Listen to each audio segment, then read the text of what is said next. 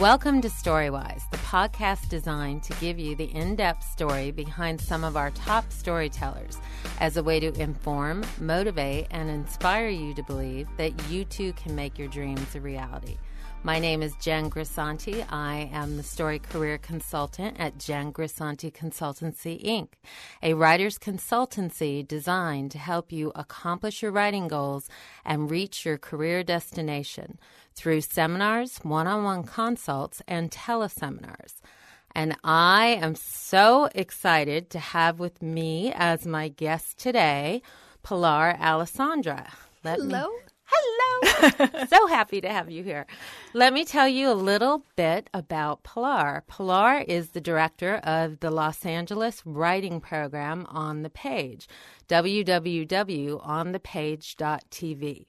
She's worked as senior story analyst for DreamWorks and Radar Pictures and has trained writers at ABC Disney, MTV Nickelodeon, the National Screen Institute of Canada, the Los Angeles Film School, the UCLA Writers Program, and more. Her students and clients have sold to Disney, DreamWorks, Warner Brothers, and Sony, and have won prestigious competitions such as the Austin Film Festival Screenplay Competition and the Nicholl Fellowship.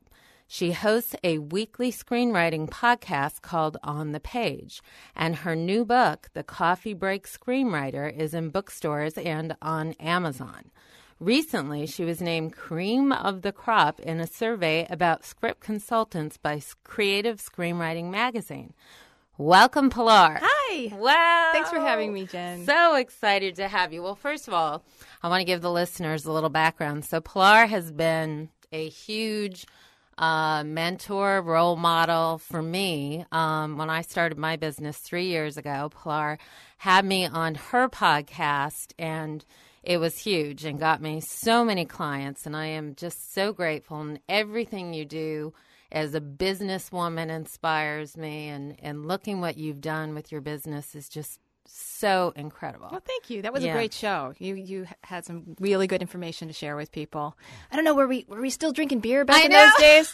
I can't remember. I we had fun. we had fun. That was a fun fun show. So let's start with um, because your company and I definitely can't wait to get into your book. Um, let's start with what inspired you to start on the page. I I uh, I you know I, I was very, very interested in what people actually put on the page. I wasn't as interested in sort of an overemphasis on outlining or theory or sort of just talking about what makes a story work. I was interested in when you change a word, it changes the meaning. So for me, I really wanted to dig my heels in and uh, and work with writers on actually finessing pages, which is why I called it on the page. On the page is the greatest name in the world. I can't even tell you like how many times I catch myself saying on the page because it, it is such a natural part of storytelling. And every time you're just promoting me, baby. Yes, yeah, exactly. Yeah, yeah. See, and that, that's why it was a perfect brand name. I was like, okay, go Pilar right there. Um, now tell me about everything from top to bottom that your company offers for writers? Um, well, I, I think my favorite thing to do is, is the teaching part of it. I teach classes in first draft and in rewrite, and it's very, like I said, very, you know, sort of get it on the page kind of stuff where – considering the fact that this is many people's writing time. We sit down and I might talk a little bit and give an exercise, but we're actually building out pages every week. So I do first draft and rewrite classes. I also do one on one script consultation. Right. And uh, I get the pleasure of, of consulting on probably about two scripts a day. So that's been wonderful. And I get to, you know, go and talk at conferences and stuff. is a lot. Yeah. Yeah. yeah it's, uh, it's exhausting. Yes. But for me, with you. I understand. it's, it's kind of like getting to see two movies a day. Yes. Um, I the only problem is I want to also be able to see two movies a day. I know. I know. I'm I'm a little behind. There's right not now. enough time to get it all done. But it, ah. I think the greatest thing I have to say is waking up every day and recognizing a new story is coming your way. Yeah. And and really kind of the idea of molding that and guiding that is is and learning from it. Yeah, like I absolutely. you know, I I I am constantly learning about story. Um, what would you say you love the most about story? About, I, I guess, being surprised. Mm-hmm. You know, there's so much cynicism in this town of, you know, sure, I've seen it all, and oh, that story again, and that character again. Um, but I am, I am constantly surprised, and knowing that I might get a surprise a week is enough for me. It's enough to keep me going. That's that's what I love about story. Now, and I don't want to put you on the spot, but if you were to think of a strong example of a surprise in a movie, what would it be? Well, you know, even today. So I just Right. I just had a, a two clients. Um, they actually moved here from London. They're on a they're on a work visa, and um, they, you know, I've I've worked with them for for years now, and they were doing sort of I guess what you would consider as sort of a classic romantic comedy template, um, but there was this high concept in it, and they spun that high concept in a way that completely threw me off base around page fifty. Oh my God, I love that. Uh-huh. And don't yeah, where you go, went, "Oh, you did that with this idea. Thank you. Right. I I didn't see it coming, and yet it fit Right. with the rules of the story. It fit with the characters' personalities. It fit with your own concept. Thank you. That was the surprise, and it just And it's like reinvested me. Yes. Yeah. Yeah. Yeah. You know what movie did that? Now, now that you say that, it came to mind. The Hurt Locker. Mm-hmm. The Hurt Locker. The midpoint when Sam, um, when Sanborn um, said when Will goes down to get his glove um, to Owen. Um, essentially we should take him out. We should kill him. Knowing that his goal was to protect the leader. And then suddenly the midpoint was the complete opposite because the leader really threatened the team. I loved that. And you- like, and you I think- didn't see that coming at all. Right. I I love it when people go that dark too, where they Mm-hmm. Yeah. where they where a writer says, you know what, I'm gonna I'm gonna take it to the nth power. Mm-hmm. I'm not going to just just sort of shy away from it and go, well, that wouldn't happen. Well, what if it did? What Yes. if somebody said, let's kill him? Yes.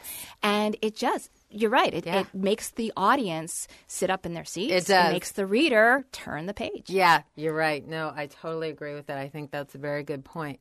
When you are reading screenwriters, what would you say? Say when you go through a script the first time, what what are the main things you look for? Well, it's it's funny because uh, if I start to look for something, then actually that means that the script hasn't engaged me to the point where I'm lost in it. When I start looking at the pages or I start sort of going through a checklist, that means it's it's not as successful as it can be. When I'm lost in it, when I'm not paying attention to structure and what they've set up and all that stuff, then it's like being at a good movie. Yeah. And if you if I'm lost for a while, even if I start to sort of get analytical at times, but if I'm lost for a while, that's the sign of a good writer. Right. I to- I couldn't agree with you more. I think that's great. What is your process with writers? My process is um, well, the way that I consult one on one is I read it right before they show up, and they're often like, "What are you doing reading my script right before?" But it's so that I can. It's like seeing a movie, Right. And then coming out of the theater and talking about it with a friend. I want to have that immediate impression, so I I read it. And I'm taking notes as I read it, and then I'll sit down with the writer and I'll tell them right away what I felt really worked for the script or what was getting in its own way. Right. And then I go through the script with them sequence by sequence and I point out where those problems exist and then we'll actually try and fix them. Right. So if it's a if let's say the dialogue is too on the nose, I'll say, okay, how can this character express that meaning without being so direct? Right. And we'll fix it. Right. We'll fix it. Oh, that's great. I love that. Subtext is is a fascinating thing. And dialogue, I mean, really getting writers not to hit it on the nose. How what are some of the tips that you give as far as writing strong dialogue? Well, uh, you know, sometimes I I say, why don't you write down what you wish the character could say? And this That's is something great. I do in my classes. Yeah. Is just say, what, what what would that character say if they really wish they could? And then they'll they'll put it out there on the nose. You know, I hate you, I love you, whatever. I want to kill you, right? And then I'll say, okay, they're not going to say that. They might say something very polite. I'm sorry. Right. Nice to meet you. Right. Whatever. Now Right. we're going to give them an action. And that action is going to express what they wish they could say. Right. So we're going to replace that on the nose line Right. with an action that shows it. Right. And therefore we've got action plus dialogue, and that equals the intention. That's great. That's where the subtext is coming through and Yeah. what they do, Yes. not what they say. Uh, totally. That's fantastic. I think that's great. And I know some of that comes out in your book. And I also have to say, like, when I remember watching your CD, part of what I loved of what you did as you, as a class, started formulating a screenplay, a story through ideas and then grasping from the audience. And I thought that was great. It's really fun. Is that something you guys do a lot of? Do I do. do? I really, you know, like I said, I, I just like teaching more than anything, Mm-hmm. and it's really interesting to me how inventive people can be in the moment. Um, that's why I don't actually have them do a lot of preparation for the classes. I like them to use that time to be inventive, to be creative. I'll ask them stuff. They think of it in, on the spot. And at first, you know, the more shy people m- might sort of I may may even feel uncomfortable for a second. They're not used to putting it out there. Right. But by the end of six weeks, everybody's just in your face, going this, that, the other thing, and it's a very it's so a really it's a creative experience. program. Yeah, my my uh, first draft and rewrite classes are Mm-hmm. six weeks on Saturdays. I've got a new one coming up. Um, act, actually, I've got two: one on Saturday and one on Sunday, starting January eighth and January 9th. Great. first draft class. And people can sign up at onthepage.tv. www.onthepage.tv. okay, good. Great, great. Thank you, Jen. You got Thanks it. for My the plug, pleasure. Jen. My pleasure. now, philosophy. It's interesting because I think one thing I learned from you that because as we know, there are so many great story consultants, so many people doing really wonderful things and and I definitely know that part of the success for each of us is discovering our own voice within being a story consultant. What would you say is like your basic philosophy that you kind of just really go into over and over that sets you apart? It was funny when I was writing the book. I, I was writing all around that philosophy, and eventually I went, well, "What do I believe? What what is it? What's my equation?" And I came up with emotion plus action equals story. That's fantastic. And, and I Yeah. believe that. I Yeah. believe that w- with the smaller moments. I mm-hmm. believe that with the the story overall.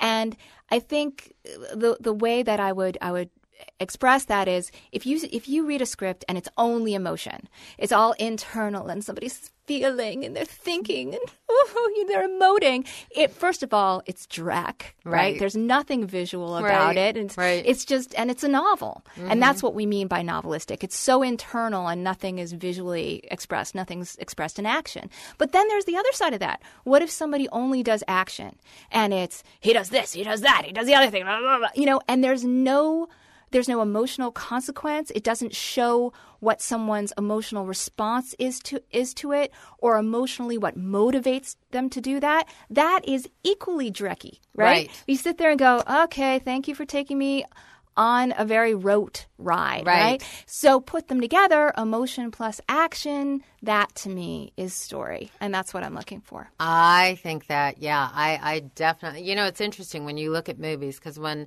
I came out of the King's Speech, which I saw yesterday, I know you haven't seen yet, I, I, um, the reason like I felt so connected to the movie was I thought out of every movie this year, I was so emotionally into the plight of the central character. Colin Firth just took me in and it was like I was on this ride with him and it was it was so incredible and I I mean, for me, Black Swan also did that. Like, I felt emotionally connected to the plight of, of that central character. And that makes a difference completely for the viewer. It's like, do you connect with versus um, a movie that I didn't connect with the plight of the character, even though the story was great, was Secretariat. Did I you haven't see seen that? Secretariat. Oh, you didn't see it? I'm, I'm behind because Yeah. when, you know, people out there with kids will probably relate. A movie for me is a $90 affair. Right. Because you have to pay $60 for a babysitter right. because, you know, they're 15 right. bucks an hour. You got Wow. two kids, right? That it's just a four hour so you're balancing it yeah, all. Yeah, yeah. So, uh, so I'm, I'm often doing it sort of after the fact. Right. But I have, when it comes to Oscar season, which Yes. is I'm, I'm, I'm trying to sort of skip out for as many as I can. I just saw The Fighter. Which And I what did you think? I really love gonna The go see Fighter. it. Oh, I, good. I loved it. I'm also a, a Boston girl at heart. Right. So I, I, hung out with a lot of those people. Right. You know, growing up, I was like, okay, I know, I know that family.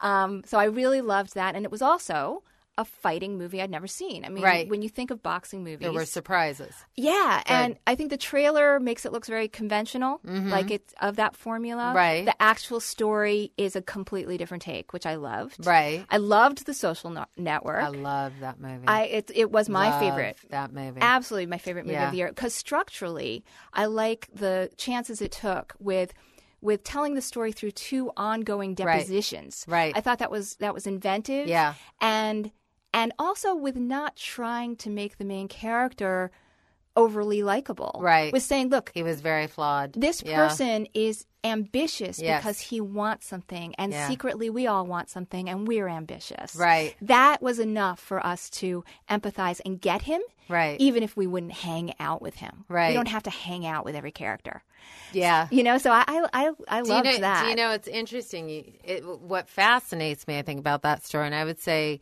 that and the King's Speech were the strongest for me. Before I saw the King's Speech, I would have definitely thought that. Now it's like it's going to be interesting to see because they're both such incredible movies. But the fact of the matter, when we talked about emotion, that. Um, essentially, the whole idea for Facebook Mm-hmm. came out of a heartbreak. Mm-hmm. I mean, and suddenly made him billions of dollars came out of emotion. And even It if that's not true, with emotion. because because, Yeah. because you know he's he's had his own arguments about it it Right. doesn't matter if it's Right. not true Right. the fact that the writer went Right. that's the truth of this story Fictionalizing the truth. Yes. You have to do that for That- screenplays. and it- that's what made it Frost work. Nixon did that. Yes. And that was so incredible. It's like life is not that interesting on its own. I totally agree. I think that's great. All right, so with that, we are going to take a break. We are here with Pilar Alessandra, author of the Coffee Break screenwriter and director of LA Writing Program on the Page. This is Jen Grisanti. You're listening to Storywise with entertainment consultant Jen Grisanti. Storywise is a podcast designed to give you the story behind the people who tell stories, offering you insight on what it takes to work as a writer in television and film. Hear this and other podcasts on www.jengrisanticonsultancy.com, a full service writer consultancy committed to guiding your vision. We are back with Pilar Alessandra, the author of the Coffee Break screenwriter. So, um, with regards to your book, what what inspired you to write this book, and tell us about this book It's, it's that I love. Oh, I'm so glad that you like it. I I'm love so glad it. that you like it. It's, Yeah. it's funny. I mean, doing what we do, right? Yeah. Um, there was this, yeah, but where's your book, right? So Right. there was this part of me that was like going to subtitle it, and here's my freaking book. Are you happy now? I love that. I love that. yes. but I decided not to. It's uh, it's called the Coffee Break Screenwriter, and the subtitle actually is "Writing Your Script Ten Minutes at a Time," which sounds a bit gimmicky, but the truth is that once I realized that my writers in my classes were actually using the classes for their writing time, I thought. Well, I better let them write. So I would devise uh, tools that would help them in the moment in certain pages. I would give them no more than 10 minutes to get a scene down or a great moment down or define a character. And they would constantly come up with these really brilliant, focused, wonderful things. And I realized sometimes that's all we need. We just need 10 minutes of focused time. So if that's all that we have on a coffee break or when we'd normally be Facebooking or tweeting or whatever, how could somebody turn to my book, go, okay, I want to deal with character. I've got 10 minutes. I'm going to make some progress. And that's what the book is about. I, I hope that makes sense. That totally makes sense. It, it is fascinating because I read um, when I first saw the title. I thought, okay, that's interesting. Is that a narrower audience? Because I thought, is that more the person who's working or being a mom or or has a lot of other stuff going on while they're writing? And yet, when I read the book, I got it. Like I really got it. I was like, okay, this is. I mean, I I got to tell the listeners. I mean, this book is so fantastic as far as taking you bit by step by step through every single pro- part of the screenwriting process and really explaining it so thoroughly. I mean, I loved how you went into the beat sheet and the outline and what is a scene and and this is a strong scene and the examples that you gave and and how to write strong dialogue and and finding your voice and and I mean there was just so much in there. Like I I read you know I read all this all the books out there on story and and one thing that I I felt this really I think every single author out there who's writing about story has a very incredible perspective coming from a specialized background. And I think because you were a senior analyst for the studios, major studios, worked on major films, I think that your perspective really shines through and connecting with the writer and saying, this is what you need to do. And I think people need this. I do. So so it's definitely a book that I feel really and there were there were several parts that I loved and we'll go into some of them.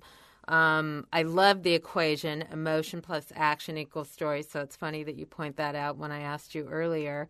Um, I also love your exercise uh, work backward to find your ending. Yeah, and tell it, us about that. It's it's funny, and this is something I've been teaching for a long time because uh, you know people get stuck. They get they, they're doing so well. They're doing so well, and you know even when I was reading for the studios, I if if the ending didn't work, no matter how strong the story was, you had to pass because what are you invested in? You're invested in how does that character solve that problem, not just what the problem is. So you're looking for something clever, something you've never expected, some surprise. Right. But that's, you know, you sit there and go, "Hey, make the ending better." Well, that's not useful.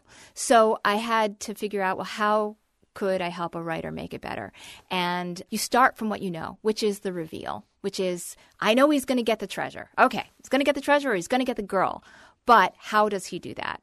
All right, we'll work backwards. Where do you find the treasure? Uh, what physical clue got you to that place? What was said that introduced that physical clue to you? Uh, what event happened that's, that caused somebody to say that thing that brought the physical clue to you that got you to that place where you found the treasure? So if you if you keep working backwards, right. it doesn't mean it all makes sense. Right. But one of those things is going to be an interesting trigger yeah. that gets a character to their answer in in a, a clever way and makes Yeah. the audience go, oh, I didn't see that coming, or Yeah. that was cool. Yeah. because we want that little adventure Yeah. along the way of solving the problem. And I and I think that's great because I think what what stood out to me about that like I remember early on in my career and it was huge for me when I working in television on procedural type shows and that was um, that I learned in a story structure class like 15 years ago take the script from the back to the front and make sure that every preceding sc- scene within the same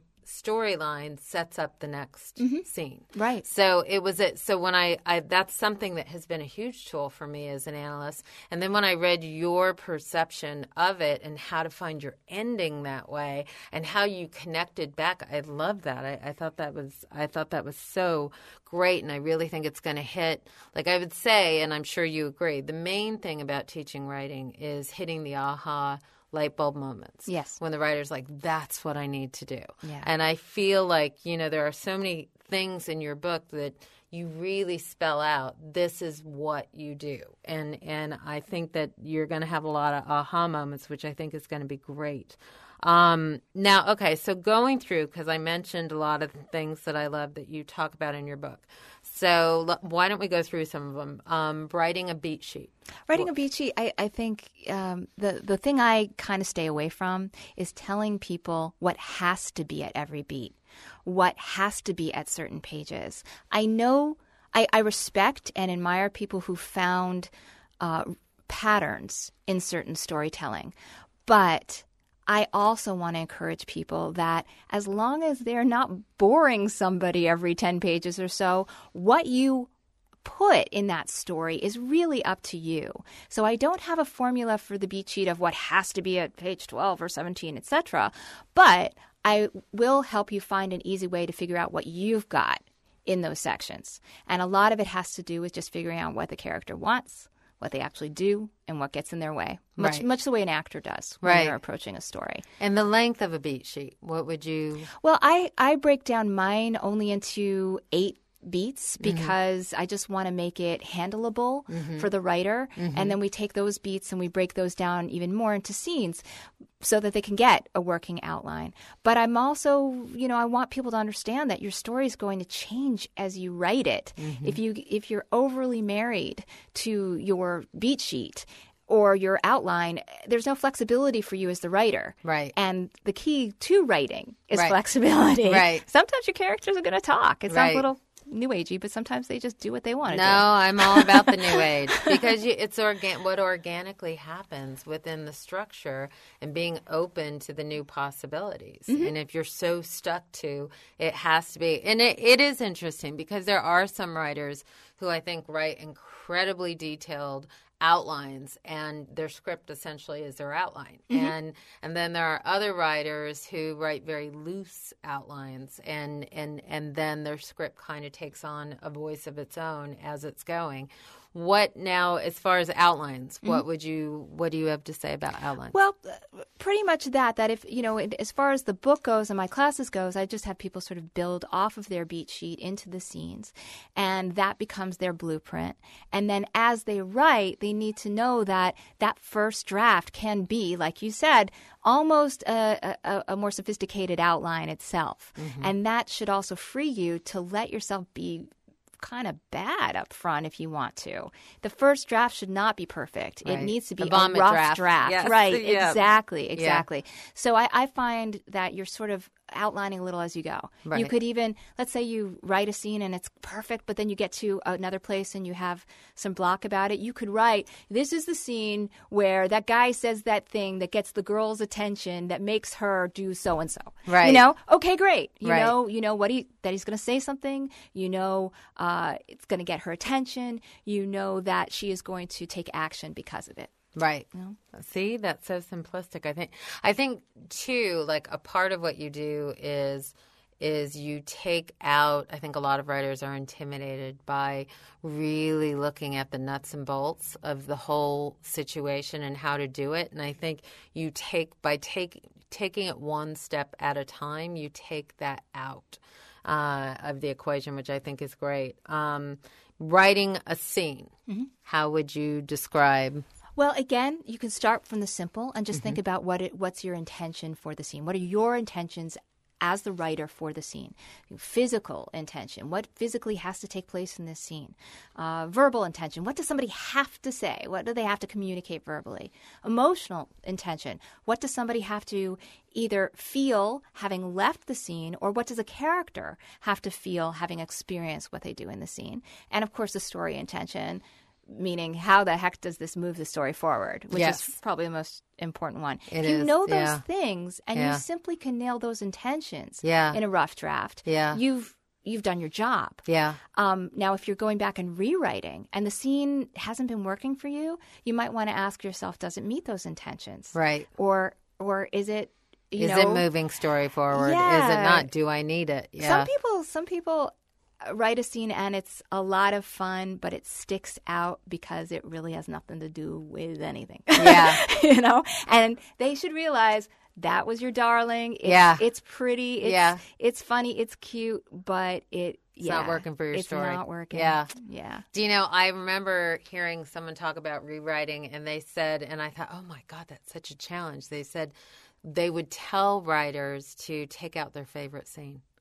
And I thought, oh, that's so hard. I can't even begin to. But then I thought, that's great Mm-hmm. because it's almost like detach and really look at the story without what has to be Without- and see what works without it. Without, No, look, at how pretty I write. Yes, exactly. You know, one thing I, I think that's interesting about the scene work too that I it is a fascinating thing when you break down beginning, middle, end, and the idea of I know in television when I see it done and see it done so well where there's conflict in every single scene. Mm-hmm. You know, there's something some moment of tension.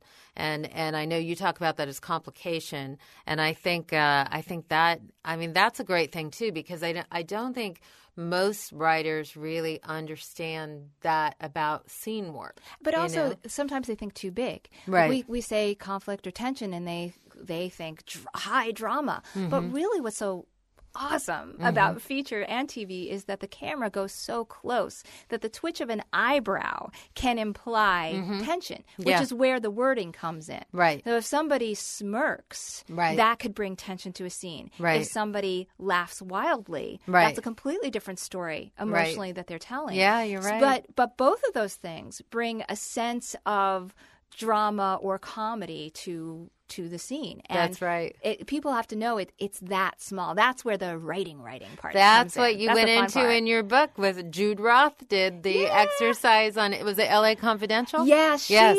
man, Told from all the different it. viewpoints. Well, you know what a good writer she Yeah, is. We- she's a great writer. A shared client Yes, of ours, and yes. she's just she writes in every genre. Yeah. she's just sort of a chameleon that way. I So- love that you had her do that. Oh my god! Yeah. I, I just said, hey, you know, could you just maybe take a piece of a script and just write it uh, in a couple other genres? So she picked LA Confidential herself, right. which is very genre specific in its wording. It's Right. it's got this incredible noir mood to it, right? And then she rewrote it as a horror and as a kids comedy and as a fantasy, and, and she she actually went a little crazy. She I know. a little crazy. But I it was to- great. It was it You was to- yeah. so much was fun. great. It totally ended up in the book Because yeah. it showed you how just changing the way you organize your words and the words you use can drastically change the intention of the setup of a situation. I mean, completely. Yes. A- And, that showed the power of the word, too. That, that was great. Um, in your acts, so Mm-hmm. I like how, and I, I certainly know that that uh, I like the idea of Act One and then Act Two in two parts, and then Act Three. So you're essentially looking at four parts of your script, which which I think is great. How would you describe your work with acts? I, you know, I'm I'm the the Act One, Act Two A, Act Two B, and Act Three person, and uh, I think TV. Uh, has also followed that model Totally, very yeah. nicely. Even though we do five and six acts, Yeah. sometimes it's really these sort of four major sections Yeah. with a little lopped off at the beginning, Yeah. uh, and some added at the end. Yeah. Um, and also, I'm bad with math. I have to be honest with you. So Right. if, if if there's this big uneven section in the middle, it's Right. intimidating to me. Yeah. And it also becomes sort of this vast wasteland of Act Two for the writer. Right. So it, it became important to say, no, the first part of Act Two has its own story. Right. And then the second part of Act Two moves in a different direction. Yeah. And that's it, it makes the writing process more handleable, And but it so also simple. helps with the rewrite a Yeah, lot. Yeah. no, that's great, and it is fascinating because I have to say, you know, working in feature and TV, and you do both as well. It's fascinating how how uh, similar we think they're so different, and mm-hmm. they're really not. No. I mean, the pilot is different because you're setting up the series. But even like I noticed on certain film, like Red, I was saying to Erich Hoeber, it is fascinating how that movie ended setting up the sequel. Mm-hmm. Well, essentially, very much like a pilot. You know what? Where you're setting up what could happen next, and it, it's making you want to come back.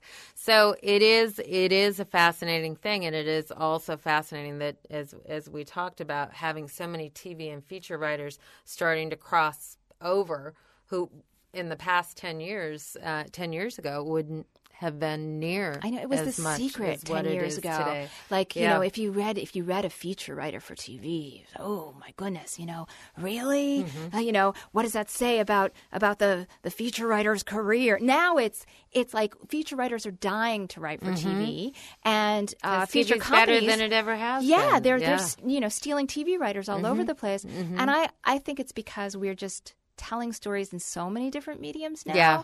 that that the rules Strong storytelling is strong storytelling. yeah, you know, Yeah. and they're the rules are bending, and maybe we're just getting rid of some of them. You Yeah. know, and I'd be happy with that. I agree. well, and it's fascinating. Like when you look at Aaron Sorkin and J.J. Abrams and Roberto Orci, Alex Kurtzman, um, Melissa Rosenberg with Twilight, and and it, it is fascinating because these are some of the strongest voices in television. So it, it makes sense that you know the opportunity in the feature world would call upon these people and i think it will call and already has started to call upon a lot more so you know i think that's great um I love TV a little too much. I days. know, I do, I You know. I'm just like, God, I love what are this some of your favorite shows Oh well, uh, let's see. DirecTV is picking up Damages. Did you know that? So they're actually doing a new season of Damages. So I was Wow. like really, really happy. I didn't know that. I have. DirecTV. I'm very, very happy. That's little plug. great. you get friday night lights too then Yes, Yes. yes, Wow. Um, but also, uh, um, well, Breaking Bad. I think we both share it as a favorite show. oh yes love I don't know what that says about us. I know, I know the darkness. We like dark and light. I, yeah, I just like the I fact that you know that TV does seem willing to go really deep and Yeah. really dark and take a lot of time to let you get to know and empathize with a character. right, That's what I mean about like it doesn't necessarily have to be somebody you always want to like. right. You know, I Yeah. I don't think I'd hang out with a lot of meth cookers. I don't, right. but I empathize with that situation Right. that he's in. Yeah. You know, so And yeah, damages, cool. like you also got some evil dark oh characters. Oh my there. God, Glenn Close! Yeah. Oh my God, she is wicked, but she's wicked, and yet she's always doing things for the right reason. Right. She just has really bad ways of doing it. Wow. You know, so I just That's an yeah. interesting model too. That the network didn't pick up the show and direct. That's fascinating. Yeah, yeah, yeah. I think it starts this week. Oh, that's great. That's great. oh, and yeah, no, I know one of the writers, Aaron Zelman. He's great. That's that's really. I'm jealous. I don't have. Come on over. You I can know watch it with us. exactly. And you know what else I heard is excellent that I don't is um, that I hear you can get on Netflix is Spartacus. I hear it's outstanding. So, Yeah? yeah, that's one that I, I definitely want to take a look at. Then I heard also The Walking Dead. I hear is excellent. I, uh, my my husband's been watching Yeah. it. Everybody loves it. I've been dying to get get my courage up Yes. to see it. I'm deathly afraid of zombies. Right. It's like I could Yes. read zombie scripts, Yeah. but I can't look at and them. it's already gotten nominated. I'm like, oh my gosh, it's been on since morning. I mean, that's that's amazing. Yeah, I hear, yeah, I hear that, and then um, uh, you know, other spectacular writing was also Big Love, Mm-hmm. is some incredible, incredible writing, very much like feature writing, Mm-hmm. very much like every episode is, and and uh, True Blood, and another dark one. I know cable has really, really opened up, and I that's where I think the feature in TV because cable is borrowing from the feature world a lot and i think that's why a lot of feature people are wanting to write tv now I wish the feature would borrow a little bit more from the TV world Yeah. in, ter- in terms I of its do. female I do characters, as well. frankly. Yeah. I think that it's still, feature is still sort of a little one note when it comes to women. Oh, They yes. don't seem to understand what women actually are. What a, a, a drama with a woman in it. I haven't. Yeah. I haven't seen one that.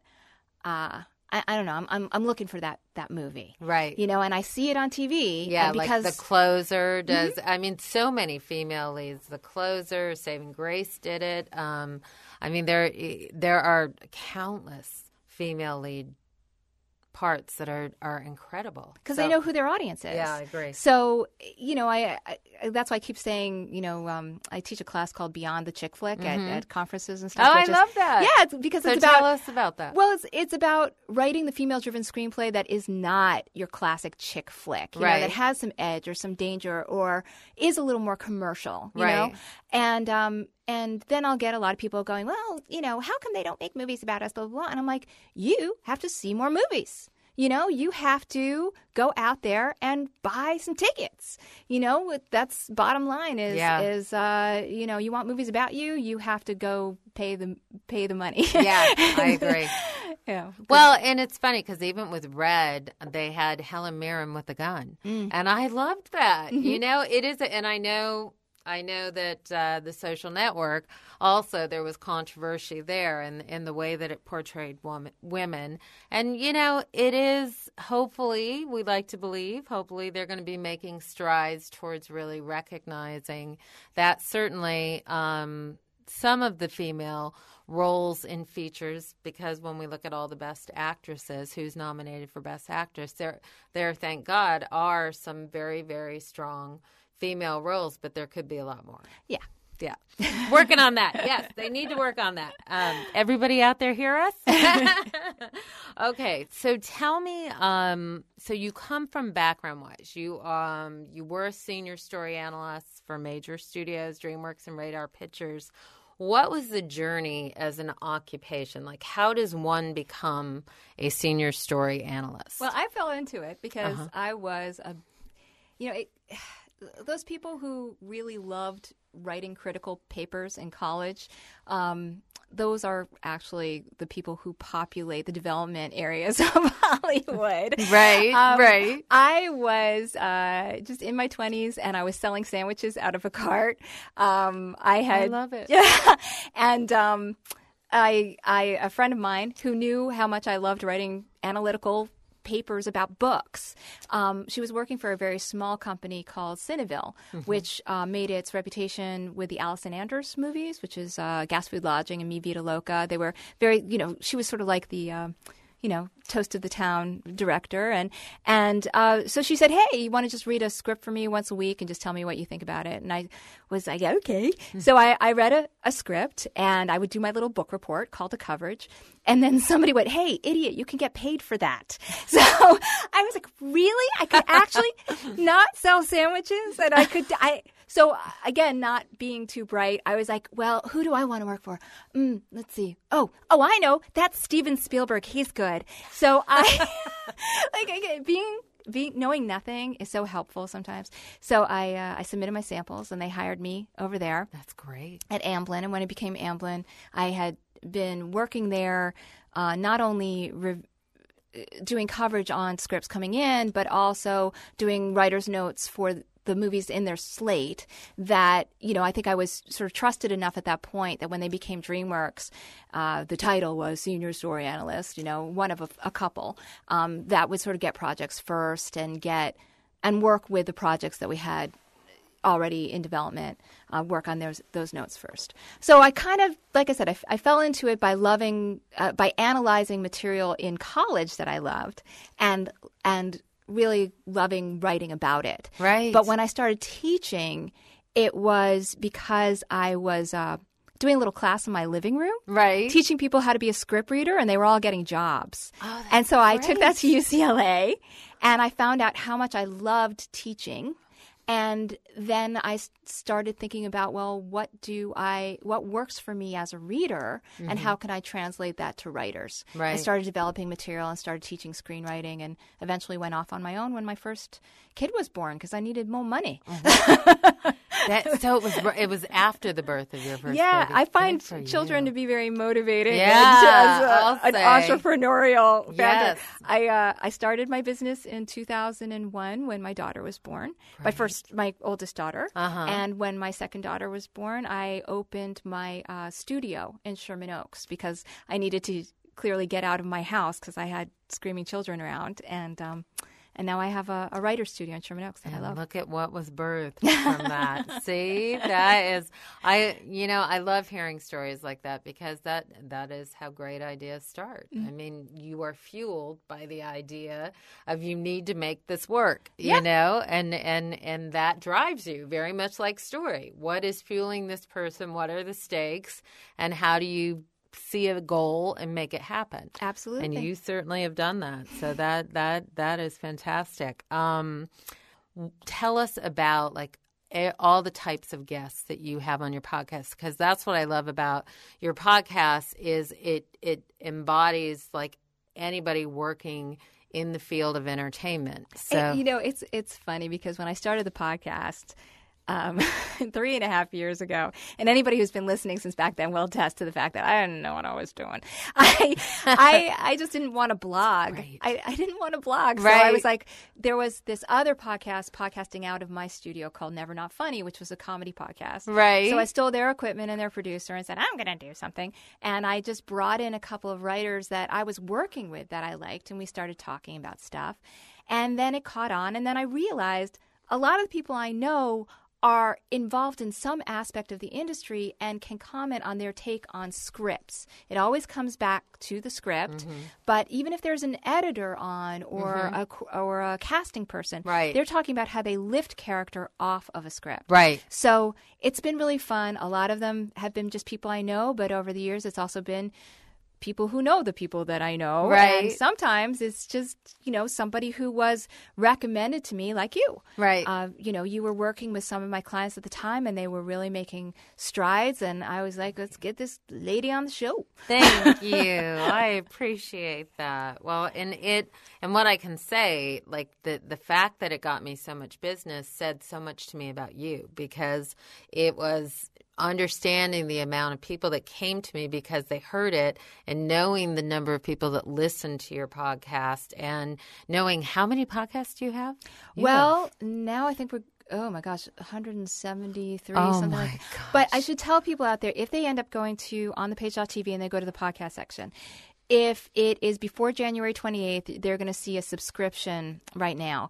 The past six months have been a paid subscription for $20 for six months, and you get a lot of handouts and stuff. It's totally worth it. However, it, it was a lot of pressure on me. I didn't have as much fun because suddenly it wasn't just like come on in and just talk. It was, you know, people are paying for this. So I'm going back to free. Mm-hmm. It is going to be completely free as of January. People love free. Yeah. Yes. Who doesn't Free love information. And you know what? I love free too. I love just, free, too. You know, you got to do something Yeah. that you do just because you love it, I not agree. because people are paying for it. Following your art. Yeah. Yes, I definitely agree. Well, I I still think it's great that you and I think many people have like I remember when Variety went to subscription, I was like, "Oh my god."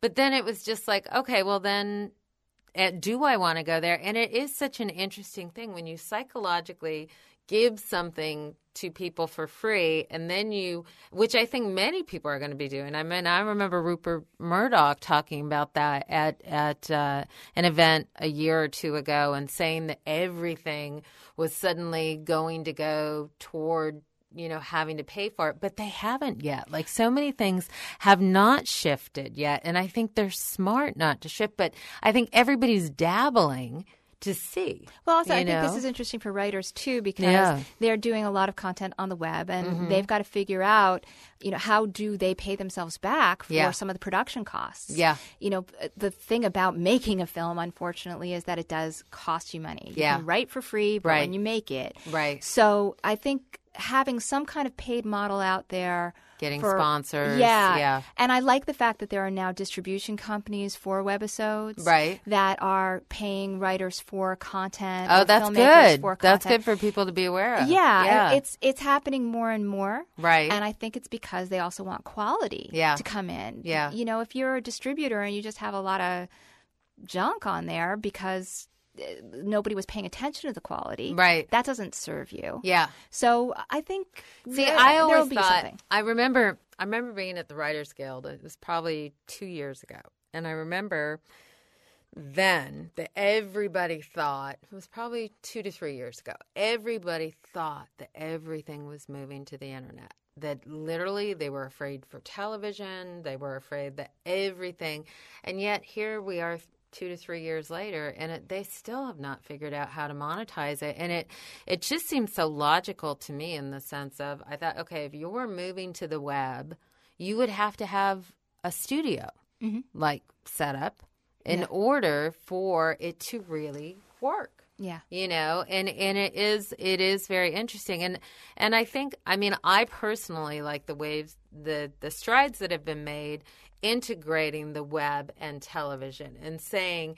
if you want more go to blah blah blah you know and find out more if you want to understand more no scenes that weren't in this i do like the way they're utilizing one another Well, I think you also know? we're, we're getting very close to Yeah. the web is television, though. I mean, Yeah. you know, with Roku boxes or whatever. Is, Yes. Did I say that right? Roku boxes. I get it mixed up with um, bento boxes, but Right. anyway, Right. like with these with these things that allow you to watch the web on TV, Right. Suddenly, the source that is TV is really your computer, Right. And eventually, I don't know. I think Eventually, we're going to end up there. Yeah, going to our mobile phones. Yeah, I hope it's yeah. Roku box. It I don't is. know. Maybe I'm just making this stuff up. Who knows? People will understand. no one's going to call you on it. Let's see.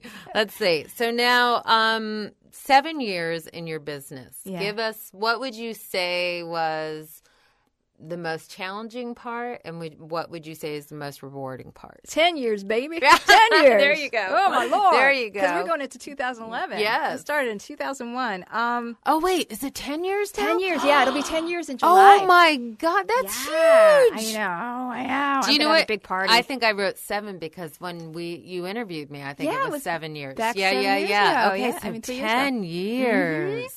yeah. That is amazing. That's incredible. It's, it's, That's a huge celebration. it's been really fun because uh, again not knowing anything always Mm-hmm. helps because i would build my business tier by tier based on what was working for Mm-hmm. people what what they were responding to and making progress in as writers. So it was all built on, oh, this helps people, not, oh, I can make money doing. Right. And uh, and it became a natural progression. Like, oh, okay, This this is this class worked. Right. I'll have more of it. Right. Or this kind of consultation works for people. That's how I'm going to do it. And so that's been really fun finding out what works. Right. It is a challenging time for everybody right now. Mm-hmm.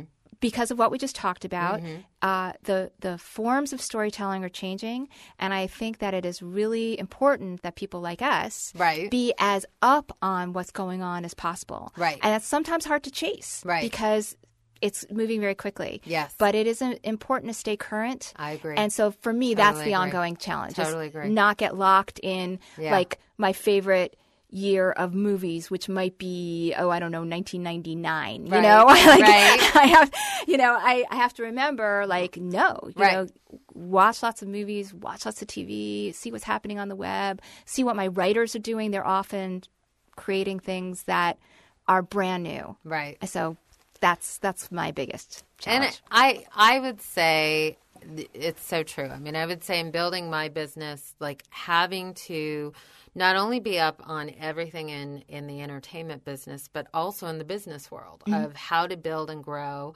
and constantly have being a step ahead and learning and using the web and using social networking and understanding marketing and understanding like it really is. But I love it. I have to say, like, learning to, I think the simplicity, like, I think part of what I love about your business model um, is the simplicity of you know what you are, you're consistent to your brand, and you stay after it. Like I, I see so many people making the mistakes of branching out into so many different areas into where people don't really know what is the core of what it is. And and I definitely feel on the page is so consistent where everybody understands what it is, what you're off, offering, what the services are, and I think that's great. Um, talking a little bit about what we've we've discussed off um, studio. Yeah. Um, I would love for you to share the idea that you had of maybe something that will be in the future for the two of us. Yeah, I came in today and I went,